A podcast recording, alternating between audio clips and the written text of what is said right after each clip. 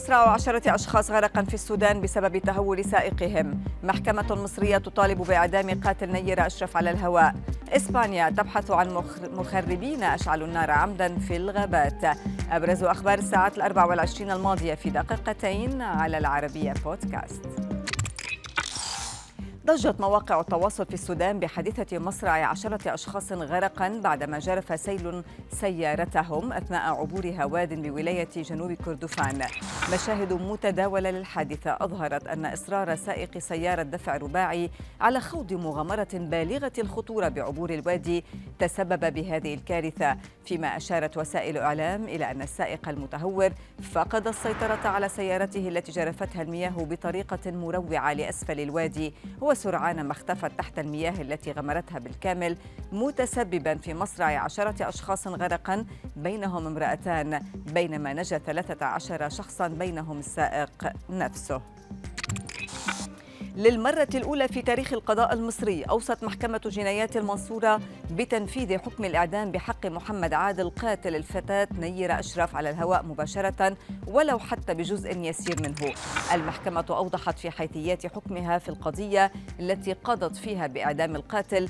أوضحت أنه آن الأوان لتغيير النص التشريعي ليسمح بتنفيذ القصاص في القاتل على الهواء مثلما كانت جريمته على الهواء وأمام كاميرات المراقبة والهواتف النقالة.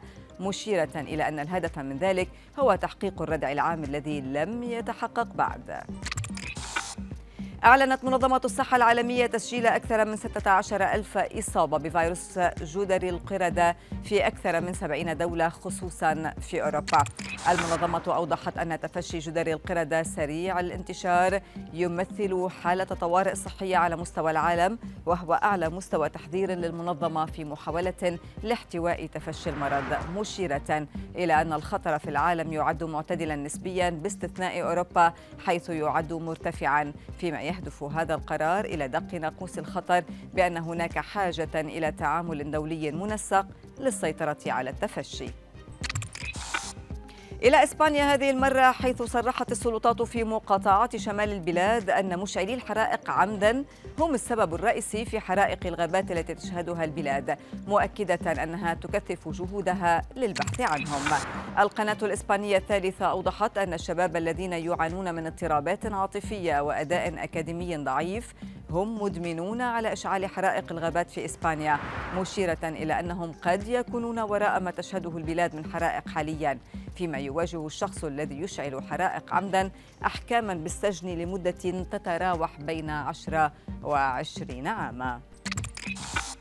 في خبرنا الأخير طورت الصين مسيرة للتجسس على شكل حمامة تبدو وكأنها حقيقية بنسبة 90% إذ يصعب اكتشافها من البشر وحتى الرادارات.